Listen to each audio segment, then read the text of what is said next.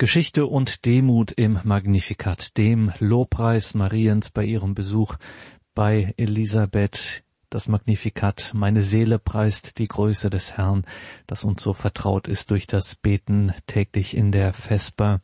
Heute werden Sie Augen und Ohren machen, das verspreche ich Ihnen, wenn Sie diesen Vortrag von Professor Marius Reiser hören, den er bei der Theologischen Sommerakademie 2017 in Augsburg gehalten hat. Herzlich willkommen und grüß Gott zu dieser Credo-Sendung, sagt Gregor Dornis. Das ist kein leeres Versprechen, wenn ich sage, Sie werden Augen und Ohren machen heute bei diesem Vortrag Geschichte und Demut im Magnificat. So harmlos sich das auf den ersten Blick anhört, so spektakulär ist doch das, was Professor Marius Reiser hier vorzutragen wusste. Zum einen zum Thema Geschichte.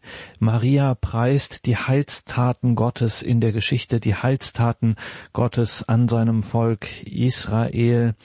Und auch das Lob der eigenen Demut, meine Seele preist die Größe des Herrn und mein Geist jubelt über Gott, meinen Retter, denn auf die Niedrigkeit seiner Magd hat er geschaut.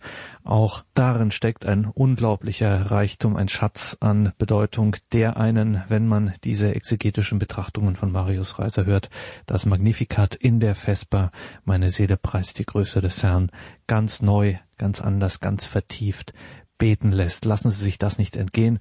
Marius Reiser gehört zu den außergewöhnlichsten und profiliertesten Theologen, die wir derzeit im deutschsprachigen Raum haben. Er ist Schüler von Gerhard Lohfink, der auch unserem Radio ja eng verbunden ist. Marius Reiser war wissenschaftlicher Assistent bei Gerhard Lohfink.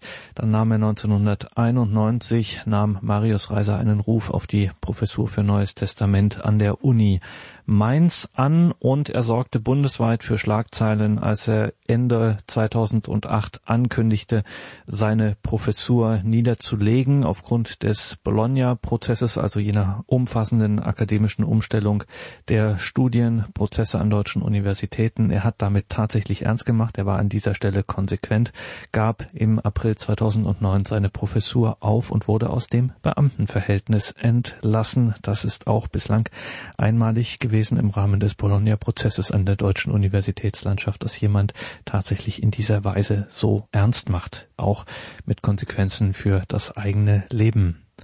Geschichte und Demut im Magnificat. Freuen Sie sich auf diesen Vortrag von Professor Marius Reiser, gehalten bei der Theologischen Sommerakademie 2017 in Augsburg. Geschichte und Demut im Magnificat der niedrigen Magd. Und ich beginne erstens mit Gotteslob und Geschichte. Das Magnificat ist die längste Äußerung Marias im Neuen Testament. Und es ist als fester Bestandteil der Vesper einer der wichtigsten liturgischen Texte unserer Kirche. Der Gattung nach ist es ein Hymnus und Hymnus heißt ein Gesangstext. Ganz im poetischen Stil der Psalmen des Alten Testaments gehalten und durchgehend geprägt von biblischen Wendungen. Aber nicht nur die Sprache ist biblisch, auch der Inhalt ist von typisch biblischen Denkweisen des Alten Testaments geprägt, insbesondere von seinem geschichtlichen Denken. So stellt sich dieses Lied ganz in die Tradition Israels und seiner Heiligen Schrift und ist dennoch ein Revolutionslied. Das Revolutionslied der demütigen, niedrigen Magd Gottes.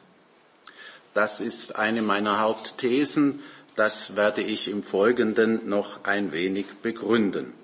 Beginnen wir also zur Verdeutlichung dieser Sachverhalte mit einem Psalm aus dem alttestamentlichen Gesangbuch und vergleichen wir ihn anschließend mit dem Magnificat.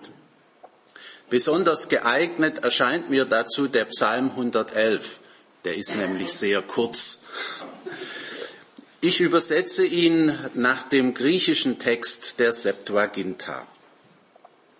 Halleluja, ich will dich preisen, Herr, aus ganzem Herzen, im Rat der Aufrechten, in der Versammlung.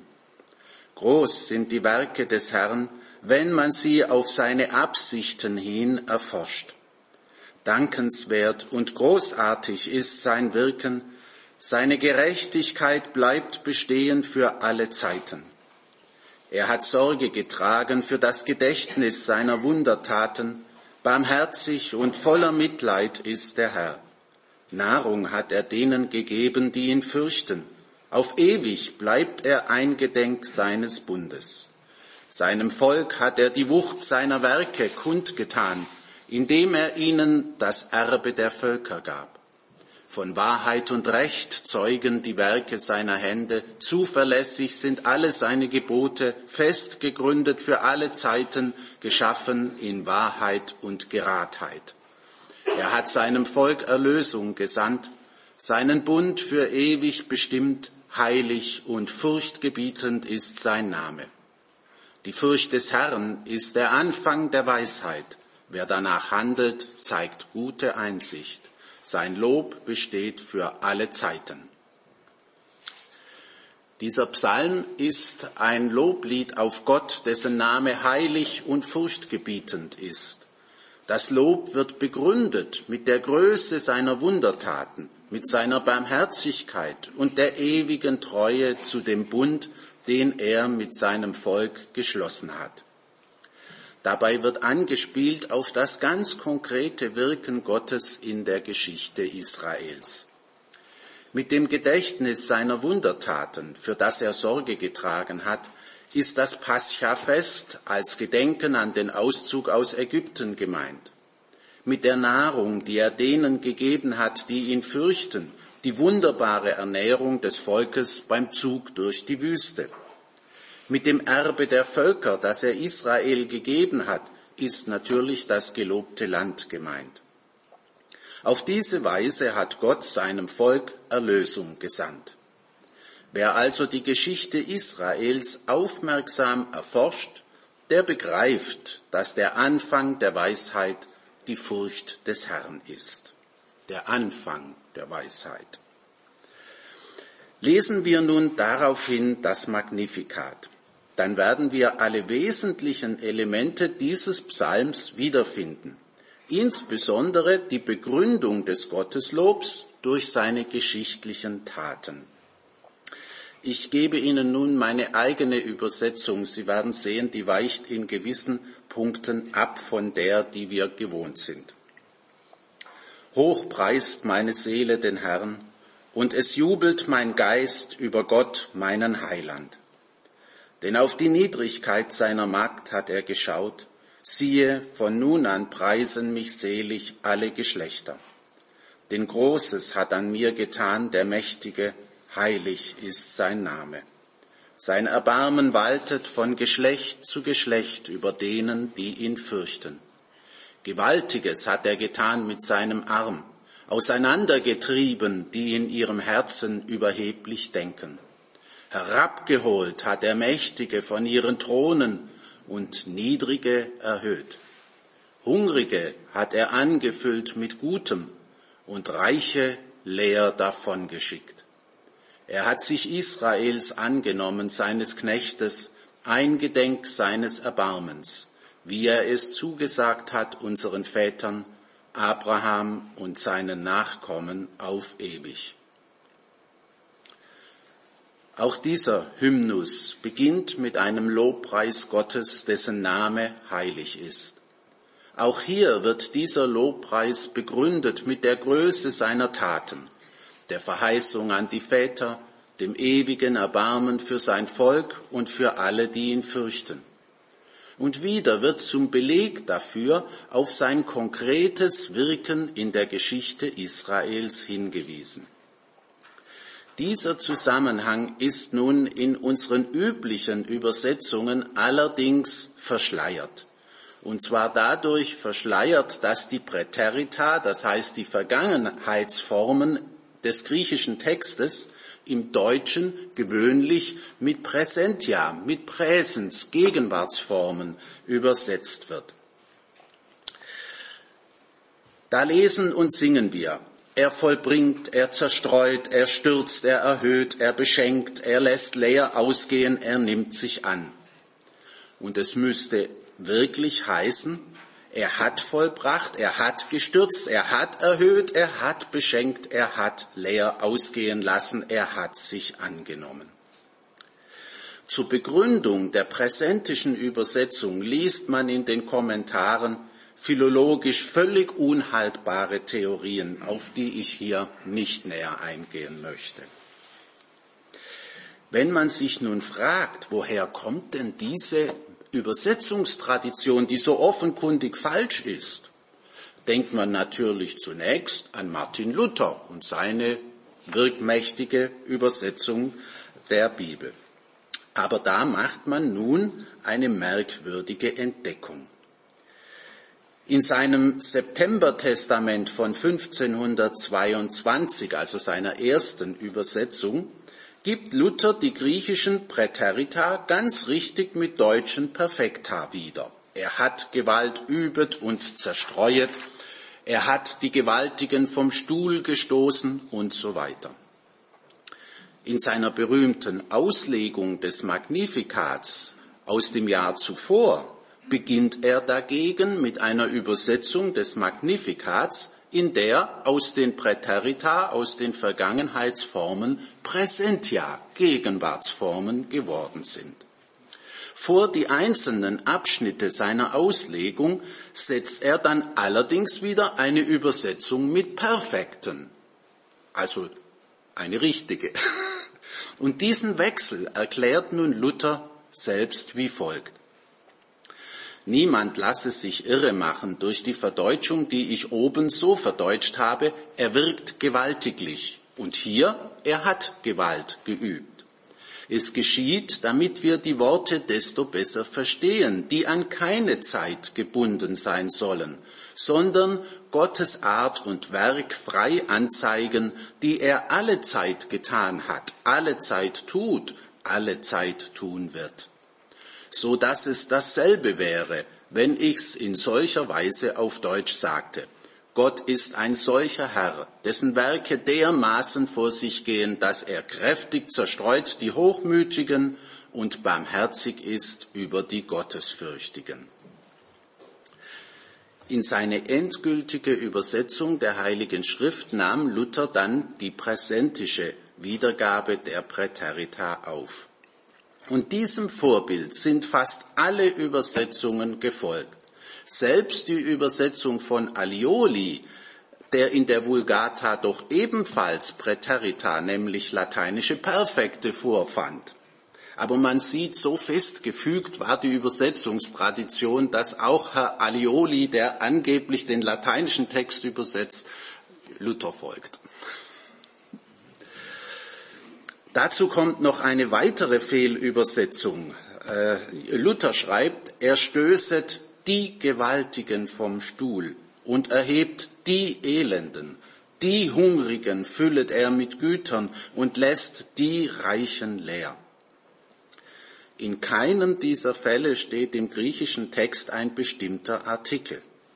Es ist dort nur indefinit von Gewaltigen, Elenden, Hungrigen, Reichen, also von Einzelfällen die Rede, nicht von der Gesamtheit aller. Auch in diesem Punkt ist die Einheitsübersetzung leider Luther gefolgt, auch die neue. Durch die präsentische Übersetzung im Verein mit dem bestimmten Artikel vor den Substantiven werden aber die biblischen Aussagen geradezu falsch. Gott zerstreut ja nicht alle Hochmütigen. Er stürzt nicht alle Mächtigen vom Thron. Und er erhöht auch nicht alle Niedrigen. Er sättigt nicht alle Hungernden und lässt die Reichen leider nur sehr selten leer ausgehen. Doch die Geschichte und nicht nur die Geschichte Israels kennt immer wieder Beispiele für solche Vorgänge. Wirklich richtig sind diese Aussagen also nur im Vergangenheitstempus ohne den bestimmten Artikel vor den Substantiven. Die genannten Fälle im Magnificat sind alle sehr allgemein formuliert und nicht so konkret identifizierbar wie im Fall von Psalm 111. Sie sind offensichtlich als typische Handlungen Gottes gemeint, für die man in der Geschichte Israels und in der Geschichte überhaupt leicht Beispiele finden kann. Insofern hat Luther mit den zitierten Worten sicher recht, und in diesem Sinn folgt er nur der alten katholischen Tradition, die uns seit Beda Venerabilis bezeugt ist. Eine Konkretisierung ist am ehesten noch bei dem Auseinandertreiben der Überheblichen mit seinem starken Arm möglich. Da wird wohl jeder Bibelkundige zuerst an den Pharao und sein Heer beim Auszug von Ägypten denken. Aber Griechen konnten auch zum Beispiel an die Siege über die Perser denken, besonders den von Salamis. Nicht ganz wenige griechische Schifflein gegen eine Übermacht von persischen Schiffen. Da hat er auch die Kleinen siegen lassen. Beim Herabholen mächtiger von ihren Thronen und dem Erhöhen niedriger kann man zum Beispiel an Saul und David denken. Eine vergleichbare Sentenz bietet der weise Jesus Sirach. Der Herr hat Herrscherthrone umgestürzt und Sanftmütige an ihre Stelle gesetzt. Aber dieses göttliche Prinzip kannten auch die Griechen. So schreibt zum Beispiel Xenophon: Es scheint so, dass der Gott oftmals seine Freude daran hat, die Kleinen groß zu machen und die Großen klein. Und warum soll man beim Herabholen mächtiger von ihren Thronen nicht zum Beispiel an Napoleon denken und beim Erhöhen niedriger zum Beispiel an Papst Johannes den 23. oder an den einfachen Elektriker Lech Wałęsa oder so ähnlich, wie man das ausspricht, und seine Solidarność-Bewegung, die das kommunistische Regime zum Rücktritt zwang. Herabgeholt hat er Mächtige von ihren Thronen und Niedrige erhöht, Hungernde hat er angefüllt mit Gutem und Reiche leer davongeschickt. Diese Antithesen klingen ja eigentlich nicht harmlos, sondern sie hören sich eher nach Revolution an. Und mein Lehrer Gerhard Lohfink schreibt zu Recht, ich zitiere: Nur die fromme Gewöhnung macht, dass wir die Marseillaise-artige Schärfe des Magnificat nicht mehr wahrnehmen. Das Magnificat preist keineswegs die Kleinheit und das sich Bescheiden. Es preist den Gott Israels, der den Verachteten zu ihrem Recht verhilft und den Aufgeblasenen und Arroganten ihren wahren Platz zuweist. Vor allem die scharfe Antithese über die Hungernden und die Reichen hat in der gesamten antiken Literatur keine rechte Parallele, weder in der jüdischen noch in der heidnischen. Ihre nächste Parallele hat sie in der Seligpreisung Jesu, der Armen und der Hungernden, mit dem dazugehörenden Weheruf über die Reichen und Satten im Lukas-Evangelium selbst. Es ist ein Thema Jesu, für das sich der Evangelist Lukas besonders interessiert hat und das seither im Christentum nicht mehr verstummt ist, zum Glück. Und es ist gut, dass wir uns in jeder Vesper daran erinnern lassen. Geschichtlich konkret sind nur die im Magnificat zuerst und zuletzt genannten Gottestaten. Das Große, das Gott an seiner niedrigen Magd getan hat, und die Erwählung Israels, die mit der Berufung Abrahams beginnt. Maria beginnt zwar, wie natürlich, mit dem, was ihr selbst geschehen ist, und erwähnt erst am Ende ihres Liedes den Namen, mit dem die Verheißung Gottes an Israel ja seinen Anfang nimmt. Sie dreht also den realen Verlauf der Geschichte um. Aber das kann man als eine Art Hysteron-Proteron betrachten. So nennt man im Griechischen eine rhetorische Figur, in der man das zeitlich Spätere zuerst nennt. Ist gelegentlich von der Wirkung her sehr sinnvoll. Der innere Zusammenhang dieser beiden Ereignisse ist nun nicht explizit gemacht im Magnificat. Doch die Entsprechung von Gottes Blick auf seine niedrige Magd und der Annahme seines Knechtes Israel sagt ja genug. Was mit Abraham begonnen hat, das vollendet sich in Maria und ihrem Kind. Gottes Handeln an Israel und Gottes Handeln an Maria sind fest miteinander verknüpft. Damit ist die Heilsgeschichte an ihr Ziel gelangt. Seither ist Christus die Hauptperson der Geschichte, jedenfalls aus christlicher Sicht, was immer die anderen sagen mögen. Das geschichtliche Denken, das wir hier im Magnificat antreffen, in den Psalmen antreffen, im ganzen Alten Testament antreffen, das ist nun eine Besonderheit Israels. Es konzipiert die Geschichte als einen von Gottes Willen und Plan bestimmten Prozess, in dem sogar gewisse Gesetzmäßigkeiten erkennbar sind. Es ist in unserem Zusammenhang bemerkenswert, dass diese Geschichtskonzeption eben auch in Hymnen, in Liedern begegnet. In mehreren Psalmen findet man erzählende oder einfach konstatierende Geschichtsüberblicke, die in der Vergangenheitsform gegeben werden. Und in dieser Tradition von Psalmen und Hymnen steht auch das Magnificat.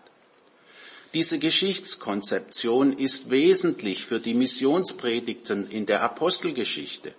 Und das Christentum hat sie beibehalten und kann sie nur aufgeben, wenn es sich selbst aufgibt. Mir scheint, dass Edith Stein ganz recht hat mit einer kleinen Bemerkung in einem Brief, und die hat sie noch gemacht als Assistentin von Husserl. Und da bemerkt sie, übrigens rücken Religion und Geschichte für mich immer näher zusammen. Und es will mir scheinen, dass die mittelalterlichen Chronisten, die die Weltgeschichte zwischen Sündenfall und Weltgericht einspannten, kundiger waren als die modernen Spezialisten, denen über wissenschaftlich einwandfrei festgestellten Tatsachen der Sinn für Geschichte abhanden gekommen ist. Damit komme ich zum zweiten Punkt, Gotteslob und Demut. Ein gründlicher Blick in die Geschichte macht demütig. Die Maria des Magnifikats hat einen solchen Blick getan und sie gilt der gesamten christlichen Tradition als Muster der Demut, ja als die demütigste aller Demütigen. Aber heute tun wir uns mit dieser Tugend schwer, sehr schwer. In meiner Jugend- und Studienzeit hat man die Demut schlecht gemacht und regelrecht gegen sie gepredigt und gelehrt. Man verband Demut mit Unterwürfigkeit und Selbsterniedrigung und Servilität und Kriecherei und Duckmäuserei. Und man sprach, ich zitiere, von einer alten Verdemütigungsideologie. Die Demut, so sagte man, lässt sich alles gefallen und führt nur zu innerer Verkrümmung und Unfreiheit. Ein Christ aber muss doch den aufrechten Gang üben und jeder Ungerechtigkeit widerstehen. Das alles zeugt nur von einem falschen Verständnis von Demut. Aber die jahrzehntelange Verleumdungskampagne auch in unserer Kirche hat dazu geführt, dass diese grundlegende christliche Tugend sogar im Katechismus der katholischen Kirche keinen Ort mehr hat. Es heißt nur, einen einzigen Satz habe ich im katholischen Katechismus dazu gefunden. Im Zusammenhang mit dem Neid liest man dort, Neid entspringt oft dem Stolz. Der Getaufte bemüht sich, in Demut zu leben. Das ist buchstäblich alles, was man in diesem Katechismus der katholischen Kirche zu dieser Thematik erfährt. In dem von der Deutschen Bischofskonferenz herausgegebenen Erwachsenenkatechismus fehlt das Stichwort vollständig. Jedenfalls im Register habe ich nichts gefunden und überall, wo es hätte kommen müssen, kommt nichts. Die weitgehende Abwesenheit dieser Tugend in unserer Kirche, faktisch gesehen, ist überall spürbar. Und sie erklärt nach meiner Auffassung einen großen Teil der Übel, unter denen wir alle leiden. Und deswegen möchte ich mich hier ein wenig mehr damit befassen. Die Tugend der Demut war der gesamten vorchristlichen Welt fremd. Die vorchristliche Welt kannte zwar das Ideal der Schlichtheit, der Zurückhaltung, der Bescheidenheit, aber für das, was wir Demut nennen, hatte sie nicht einmal ein Wort. Das griechische Wort, das in der urchristlichen Tradition die Bedeutung Demut annahm, war tapeinophrosyne. Dieses Wort hätte man im klassischen Griechischen übersetzt mit gemeine, niedrige Gesinnung, wie sie für Sklaven und Ganoven als besonders typisch galt. Denn das Wort tapainos, das bedeutet in Bezug auf die Gesinnung oder die Ethik niedrig gemein. In Bezug auf Sachen, nicht zum Beispiel eine Hütte, die ist klein, armselig, heruntergekommen, unansehnlich. Nicht dann ist es eine tapainos. Dieses Wort wird also fast immer im negativen, abschätzigen Sinn gebraucht. Nur in einer Reihe von späten Schriften des Alten Testaments, im Frühjudentum und bei den Rabbinen, findet man einen positiven Begriff von Niedrigkeit im Gegensatz zu Hochmut und Überheblichkeit. Im Übrigen aber basiert das gesamte vorchristliche Ethos auf Ehrgeiz und Streben nach gesellschaftlichem Ansehen. Dafür waren normalerweise ein großer Reichtum und viel Besitz nötig. Man will geehrt sein und gefeiert sein und nach Möglichkeit Ruhm erlangen, der über den Tod hinaus bleibt. Selbst der Ruhm eines Verbrechers erschien manchem noch besser, als ganz vergessen zu werden. Diese Dinge kehren alle wieder in unsere Gesellschaft. Kein Wunder. Deswegen war der Kern des vorchristlichen Ethos die Tugend des Stolzes. Hochmut galt als positive Haltung, solange er in einem gewissen Rahmen blieb und nicht zu Überheblichkeit und Hybris wurde. Aber Hochgesinntheit gepaart mit Zurückhaltung und Schlichtheit, das haben die Griechen genauso geschätzt wie die Römer und genauso auch die Juden. Ein armer, bescheidener Philosoph wie Sokrates dagegen, der lieber Unrecht leiden als Unrecht tun wollte und dem es nur um geistige Reichtümer ging, ein solcher Mann war in der Antike eine ganz große Ausnahmegestalt und Sokrates war noch nicht demütig. In dieser Hinsicht, wie in so mancher anderer, bedeutet das Auftreten und das Evangelium Jesu eine Revolution. Jesus war der größte Revolutionär der Weltgeschichte. Er brachte wirklich die Umkehrung der Werte. Warum sollte er, der doch ohne Sünde war, sich der Taufe Johannes des Täufers unterziehen, die eine Taufe der Umkehr zur Vergebung der Sünden war? Wenn nicht aus Demut. Im Heilandsruf nennt Jesus selbst sich sanftmütig und demütig von Herzen. Am Beispiel vom Pharisäer und Zöllner im Tempel stellt er die Haltung des demütigen Sünders der Haltung der Selbstgerechtigkeit gegenüber. Und dieses Gleichnis schließt mit der bekannten Sentenz: Wer sich selbst erhöht, wird erniedrigt. Wer sich selbst erniedrigt, wird erhöht werden. Auch das Wort über die Art und Weise, wie man es im Jüngerkreis zu etwas bringt und die erste Stelle einnimmt, erläutert Jesus durch das eigene Beispiel. Der Menschensohn ist gekommen, um zu dienen. Und er erklärt ausdrücklich, dass es im Jüngerkreis nicht so zugeht, wie es üblicherweise in Staat und Gesellschaft zugeht. Und dabei sagt er zumindest nach dem Markus-Evangelium nicht etwa, so soll es in meiner Kirche nicht sein, sondern er sagt hart und kompromisslos, so ist es bei euch nicht. Sollte es hier doch so sein, dann ist es eben nicht seine Kirche. Solche Gedanken erinnern doch sehr an die auseinandergetriebenen Hochmütigen und die Erhöhung der Niedrigen im Magnificat.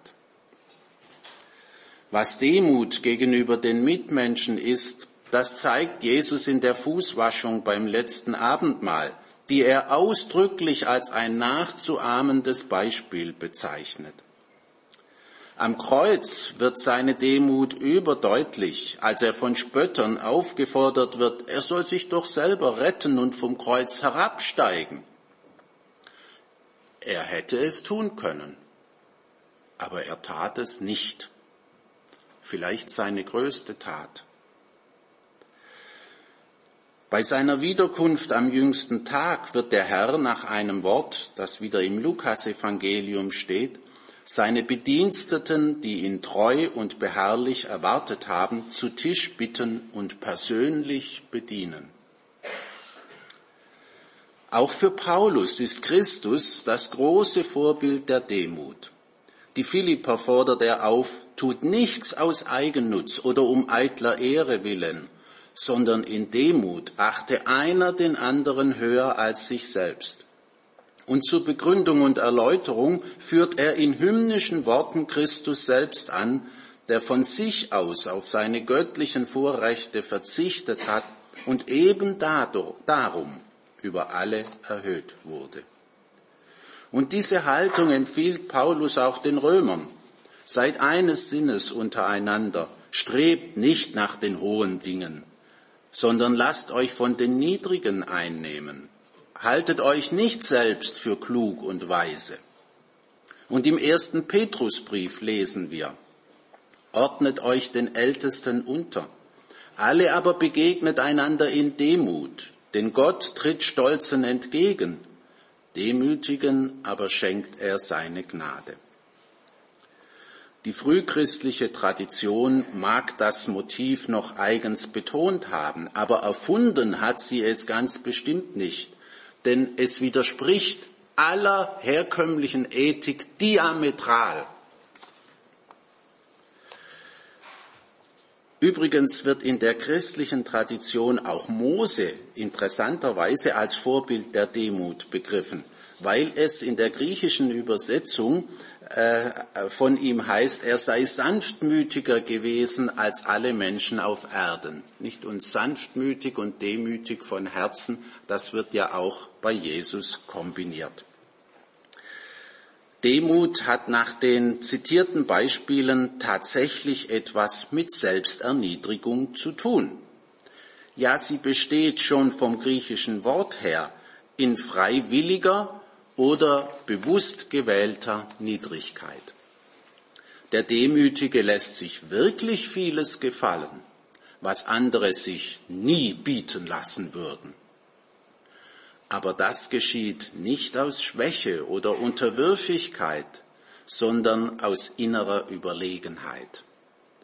Der Demütige hat manches einfach nicht nötig. Er muss nicht immer protestieren, wenn er zurückgesetzt oder ungerecht behandelt wird. Er kann vieles mit einem stillschweigenden Lächeln abtun. Und nur diese Haltung kann sozialen Frieden schaffen. Entscheidend ist natürlich die Freiwilligkeit.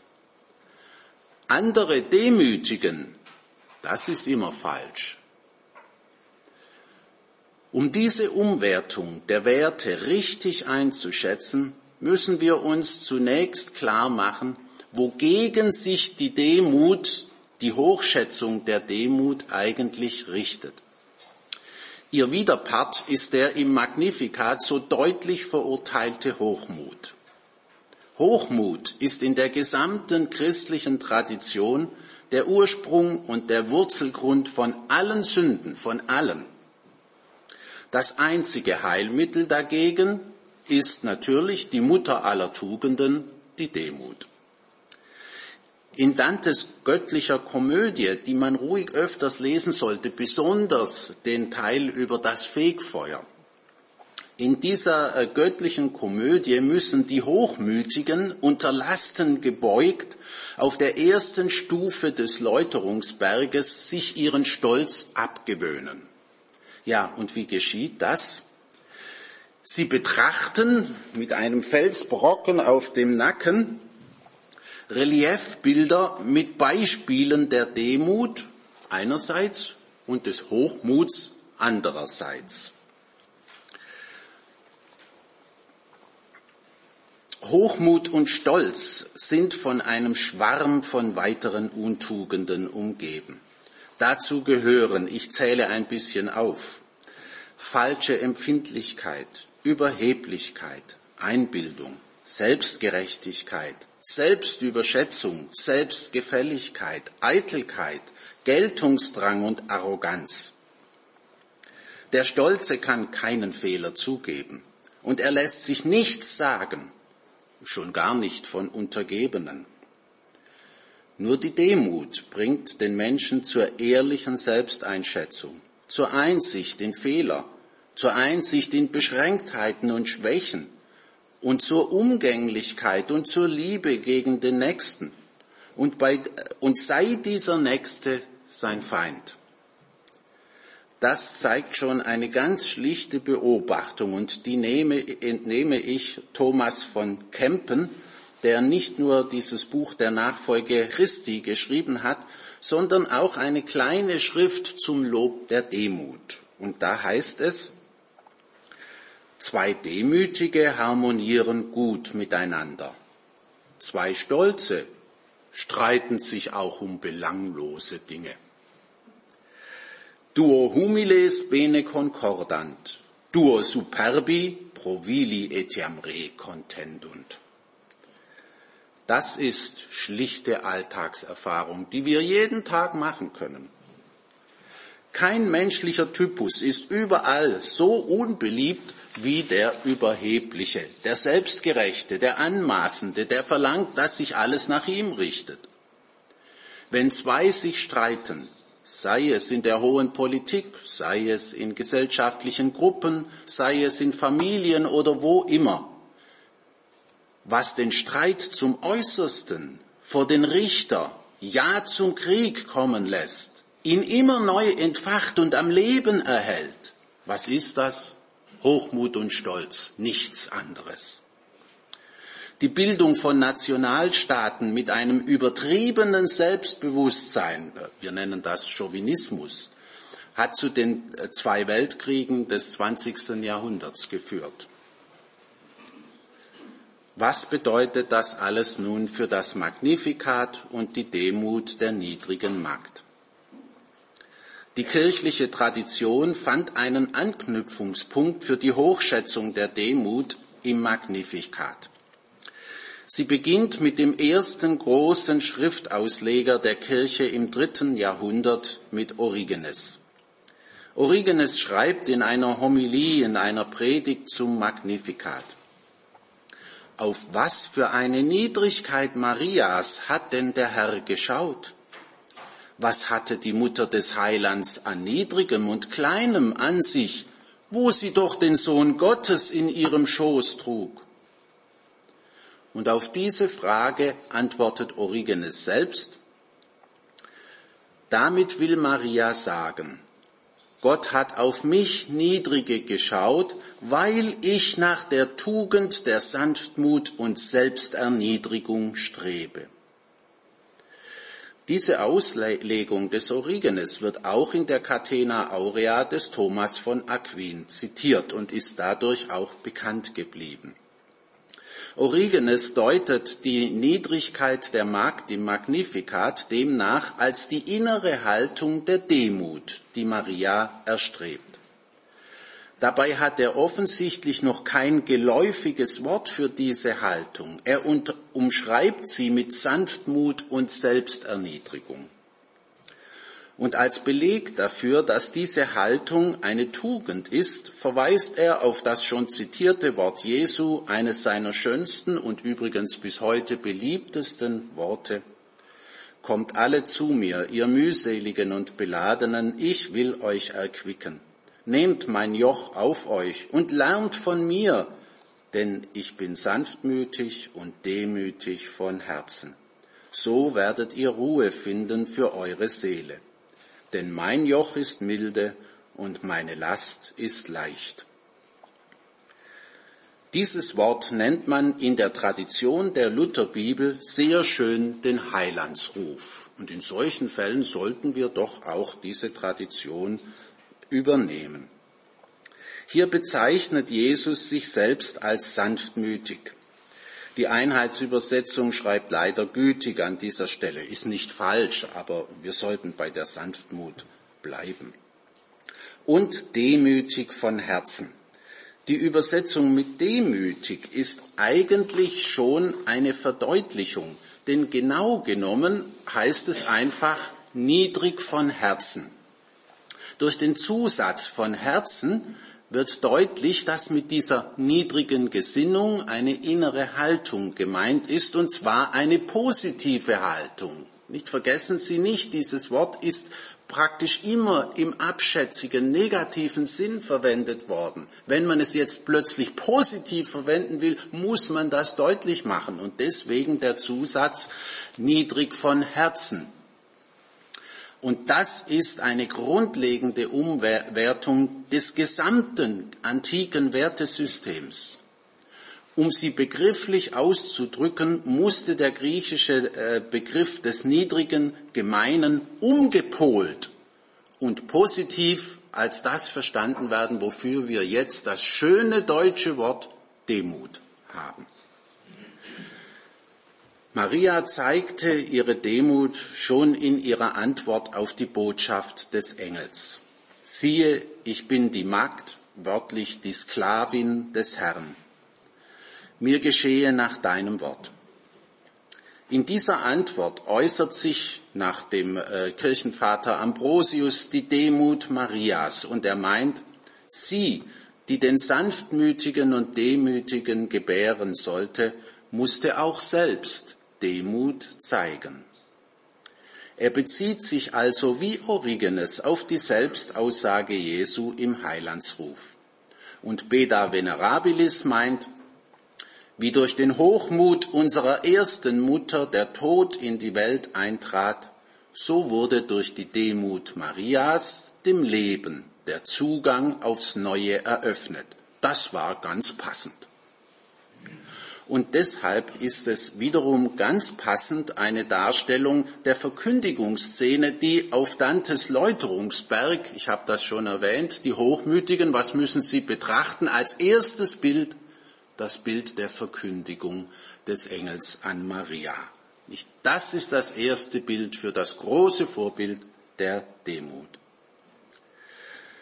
Dass Maria im Magnificat von sich als demütiger Magd spricht, das blieb ungebrochene Tradition der Kirche bis zum Jahr 1516. In diesem Jahr hat Erasmus von Rotterdam seine Ausgabe des Neuen Testaments veröffentlicht, die dann auch die Grundlage für die Übersetzung Luthers wurde. Und er hat eine Anmerkung geschrieben zu unserer Stelle, und da weist er darauf hin, dass das Wort Tapeinosis das sozial Schwache meine und nicht eine Tugend der Seele. Darin hat Erasmus zunächst einmal philologisch recht. Und das ist auch der Grund, warum die Übersetzungen seither mit seltenen Ausnahmen bei der Niedrigkeit geblieben sind. Auf diese Beobachtung stützt sich eben auch Martin Luther in seiner berühmten Auslegung des Magnificat, aus der ich ja schon zitiert habe. Seiner Ansicht nach geht es in der Aussage von der Niedrigkeit seiner Magd, die Gott angesehen hat, um den verachteten, niedrigen Stand Marias und nicht um ihre Demut. Dabei hat Luther gar nichts gegen die Tugend der Demut. Er ist auch der Meinung, dass Maria demütig war, diese Tugend besaß. Ja, seiner Ansicht nach war Maria von so großer Demut, dass ihr diese gar nicht bewusst war. Und Luther schreibt, es ist doch unmöglich, dass Maria sich ihrer Demut rühmt. Man kann sich doch nicht brüsten mit seiner Demut. Das ist nun wirklich unmöglich. Dann ist es allerdings auch unmöglich, dass Jesus sich seiner Demut rühmt in dem zitierten Heilandsruf, den Luther in dem Zusammenhang merkwürdigerweise gar nicht erwähnt. Nun ist es natürlich offenkundig, dass es sich in beiden Fällen, bei Maria wie bei Jesus, nicht um ein Angeben mit der Demut handelt. Also das ist ja wohl ganz klar. Aber Luther geht es um einen anderen Punkt, und das ist der eigentlich reformatorische. Er möchte nicht, dass der Mensch sich irgendein Gut als selbst erworben einbildet. Er betont immer wieder, das ist sein A und O, jedes Gut und jede Tugend sind ganz und gar ein Geschenk Gottes. Alles Gute, was wir an uns haben, haben wir allein aus Gnade. Nun, das ist ja ganz richtig, das wird wohl niemand hier leugnen wollen. Aber Luther übertreibt die Unfähigkeit des Menschen, in irgendeiner Weise der Gnade Gottes entgegenzukommen. Das halte ich für seinen eigentlichen Fehler, dieses Übertreiben.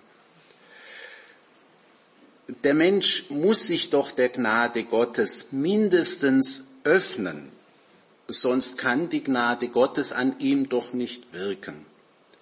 Wer die Haltung der Demut gar nicht anstrebt und sie von Gott überhaupt nicht erbittet, ja, der wird sie wohl auch nie erlangen.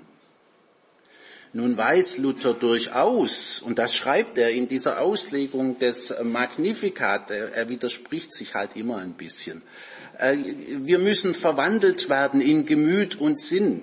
Und wir müssen wie Maria hohe Dinge verachten und fliehen und niedere achten und suchen. Aber das zu bewerkstelligen, müssen wir nach Luthers Ansicht ganz und gar Gott allein überlassen. Das ist irgendwie alles sehr unrealistisch. Ja, müssen wir dann den Gedanken an die Demut Marias im Magnificat fallen lassen? Da kommt einem doch zumindest ein einfacher Einwand. Ist es nicht auffällig, dass der Gegentypus zu den Demütigen, die Stolzen und Überheblichen, in diesem Lied mit so scharfen Worten verurteilt wird? Müssen wir das Wort Marias, das sich tatsächlich auf ihre soziale Niedrigkeit bezieht, nicht doch als Äußerung ihrer Demut als Magd des Herrn verstehen? Es meint ihren sozialen Stand, aber dass sie den hier so erwähnt, das kommt aus ihrer inneren Haltung der Demut. Und so haben es viele Exegeten gesehen und wie mir scheint eben mit Recht. Maria selbst spricht zwar von ihrer Niedrigkeit, aber wir sehen eben darin einen Ausdruck ihrer Demut. Nicht? Und deswegen kann man hier und auf diese Weise beides verbinden. Hätte Maria ohne diese Demut denn all das hingenommen, was ihr der eigene Sohn später zugemutet hat? Immer wieder beobachten wir ja eine für uns befremdliche Schroffheit, mit der Jesus sie behandelt. Eine Schroffheit, die sie vor Ostern unmöglich verstehen konnte. Kind, wie konntest du uns das antun? Fragt Maria den 12-Jährigen nach dreitägiger Suche. Und die Antwort Jesu, Warum habt ihr mich gesucht? Wusstet ihr denn nicht? Als sie ihn Jahre später zusammen mit seinen Brüdern nach Hause holen will und rufen lässt, da antwortet er, wer ist meine Mutter und wer sind meine Brüder? Das konnte man damals nur als einen Affront gegenüber der eigenen Mutter und der eigenen Familie, das Heiligste, was ein antiker Mensch kannte. Nur so konnte man das auffassen, ein Affront. Als bei einer seiner Predigten eine Frau ihm zuruft, selig die Frau, deren Leib dich getragen und deren Brust dich genährt hat, reagiert Jesus wieder ganz ähnlich. Selig vielmehr die, die das Wort Gottes hören und es befolgen. Und in Kana antwortet er auf ihre sanfte Anregung, was willst du von mir, Frau? Nur wirklich große Demut konnte solche Schroffheiten hinnehmen und geduldig warten, bis sich alle Rätsel lösten. Vielleicht darf man in diesem Zusammenhang auch noch fragen, ist es denn wirklich nur die Niedrigkeit dieser Jungfrau, ihre niedrige soziale Stellung als Verlobte eines armen Zimmermanns, die Gott dazu gebracht hat, sie zur Mutter seines Sohnes zu erwählen? Also da hätte Gott doch wohl viele brave, arme Mädchen zur Auswahl gehabt. Es muss also an Maria noch irgendetwas gewesen sein, was sie zu einer singulären Gestalt macht und was ihr diesen Vorzug gegeben hat. Und das war, meine ich, eben doch ihre vollkommene Demut. Allein dieser Demut konnte Gott sich anvertrauen. Und so darf ich zum Schluss einen syrischen Dichter und Bischof Jakob von Saruk zitieren. Er ist im Jahr 521 nach Christus gestorben. In Furcht und Staunen will ich von Maria reden, zu welch großer Würde diese Tochter der Erde aufgestiegen ist. Es ist klar, dass Gott aus Gnade zur Erde herabgestiegen ist. Maria aber durfte ihn aufnehmen, weil sie ganz besonders rein war.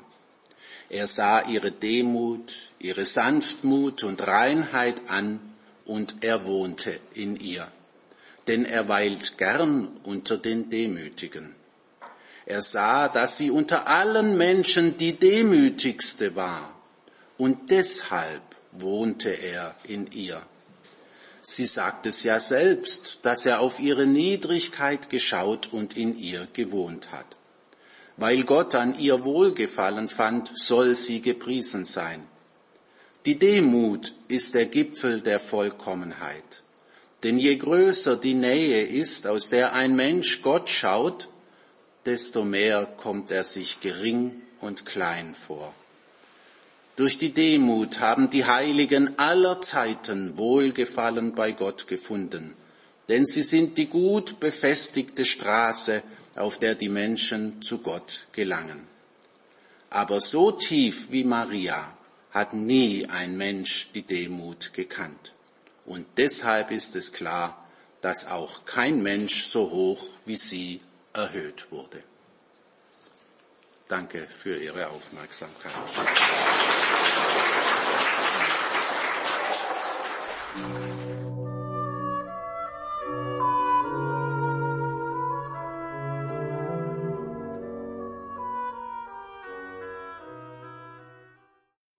Geschichte und Demut im Magnificat. Das war ein Vortrag von Professor Marius Reiser, bis 2009 Professor für Neues Testament an der Uni Mainz. Diesen Vortrag hat Marius Reiser gehalten bei der Theologischen Sommerakademie 2017 in Augsburg. Diesen Mitschnitt haben wir natürlich auch für Sie, liebe Hörerinnen und Hörer, auf einer CD beziehungsweise morgen im Laufe des Tages dann in unserer Mediathek auf horeb.org.